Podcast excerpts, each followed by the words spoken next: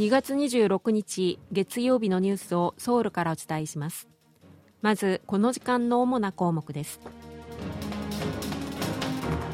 政府はストライキを行っている研修医に対して今週木曜日までに職場に復帰するよう最後の警告を行いました。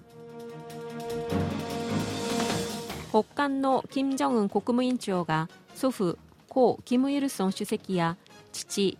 キム・ジョンイル国防委員長が進めた統一政策を否定する姿勢を示していることについて統一部長官は北韓の指導部に混乱を招くという見方を示しました。ベルリン国際映画祭でホン・サンス監督の旅行者のニーズが銀熊賞の審査員大賞を受賞しました。今日はこうしたニュースを中心にお伝えします。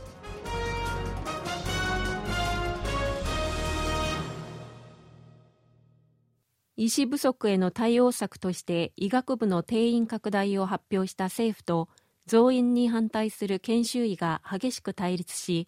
研修医が集団で退職届を提出した問題をめぐり政府は研修医に対して29日までに病院に戻れば法的な責任を問わないとして職場への速やかな復帰を求めました。政府が進める大学の医学部の定員拡大に反発して主な総合病院の研修医による退職届の提出が始まってから26日で1週間となりました。政府によりますと全国で9000人余りが職場を離脱していて首都圏の主な病院では手術の延期や診療予約の取り消しが相次いでいます。行政安全部のイー・サンミン長官は26日研修医らに対して政府は最後の要請を行う。今月29日までに職場に復帰すればすでに起きたことについて責任は問わないと述べ職場への復帰を求めました。政府は業務の開始命令に従わなければ医師免許の停止などの措置を講じると警告しています。偽物のユン・ソンヨル大統領の姿が登場するいわゆるディープフェイク映像がソーシャルメディアで拡散していることについて大統領室は厳しく対応する方針を明らかにしました。問題の映像は長さが46秒でタイトルは仮想で作ったユン大統領による両親の告白とされていました。映像にはユン大統領のように見える人物が私ユン・ソンヨルは常識から外れたイデオロギーにこだわり大韓民国を壊し国民を苦痛に陥れたと話す場面が含まれています。これに対し大統領室の報道官は今月23日の定例会見で大統領室は今後もこのような虚偽の映像に対しては厳しく対応する方針だと強調した上で総選挙を前にして虚偽の映像が拡散しないよう社会全体が協力することを期待すると述べました。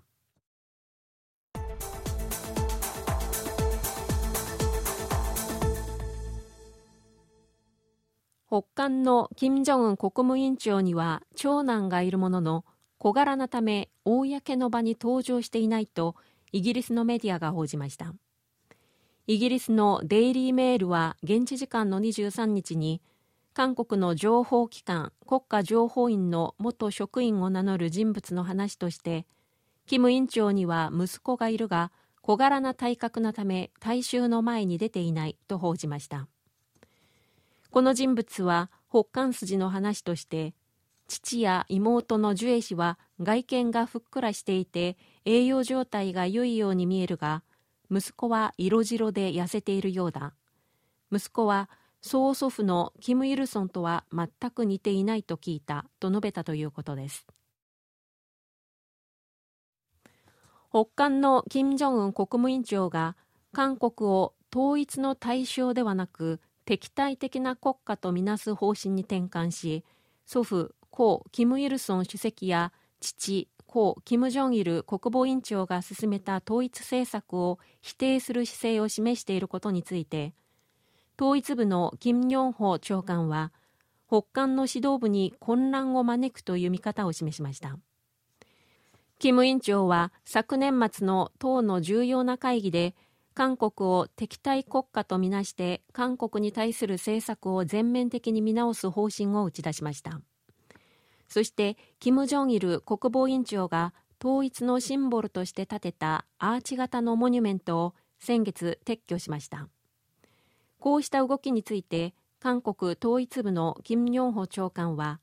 北韓で権力の世襲の基盤となるキム・イルソン主席やキム・ジョンイル国防委員長の業績を否定することは北韓の指導部に混乱を招く可能性が大きいという見方を示しました。一方日朝関係をめぐる最近の動きについては韓半島の平和と北韓の核問題の解決に役立つのであれば日朝間の対話に反対しないとした上で日本人拉致被害者の問題が解決に向かうかどうかを見守る必要があるとの認識を示しました。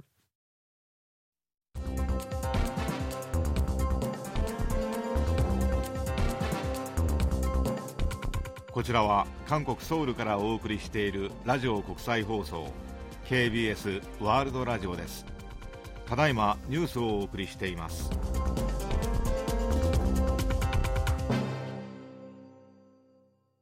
半導体の世界市場をめぐる覇権争いが激しくなる中半導体産業への投資を促すなど対応に乗り出している政府は競争力をさらに高めるため国内の半導体メーカーと対策を協議しました。産業通商資源部のアン・ドックン長官は26日半導体メーカーのサムスン電子や SK ハイネックスのほか素材部品製造設備メーカーの関係者らと懇談しました。この中でアン長官は長官と各企業の最高経営責任者との間でホットラインを設け半導体をめぐる懸案の解決に取り組む考えを示しました。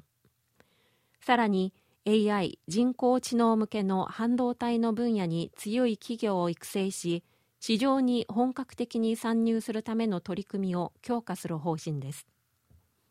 半導体産業に対する国の支援をめぐってはアメリカや日本など主要国の政府も相次いで対策を打ち出しています。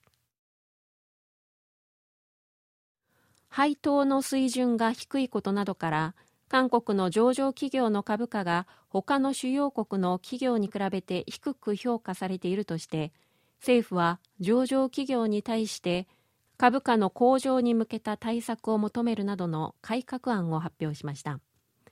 政府が26日に発表した改革案は上場企業による自主的な取り組みを促す内容となっています。それによりますと今年の5月までに具体的なガイドラインをまとめ上場企業が株主還元の拡大とガバナンスの改善に向けた計画を自主的に立て開示できるようにするとしています。改革案では自社の株価を高めるために株主還元を増やした企業に対して税制上の優遇措置などの支援を行うとしています。先月韓国で販売された自動車のうちハイブリッド車が占める割合が初めて30%を超えました。韓国自動車モビリティ産業協会によりますと先月のハイブリッド車の販売台数は4万5605台で全体の31.7%を占めました。ハイブリッド車の割合は増加傾向にあり去年1月には17.2%でしたが去年5月に初めて20%を超え12月には28.5%に上昇していました。世界三大映画祭の一つベルリン国際映画祭でホン・サンス監督の旅行者のニーズが最高賞の金熊賞に次ぐ銀熊賞の審査員大賞を受賞しました。ホン・サンス監督の旅行者のニーズは長編コンペティション部門で銀熊賞の審査員大賞を受賞しました。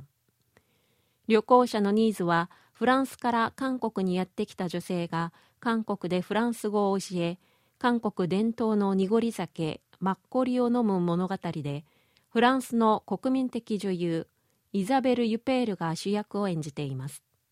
以上、チョン・ジョンリンがお伝えしました。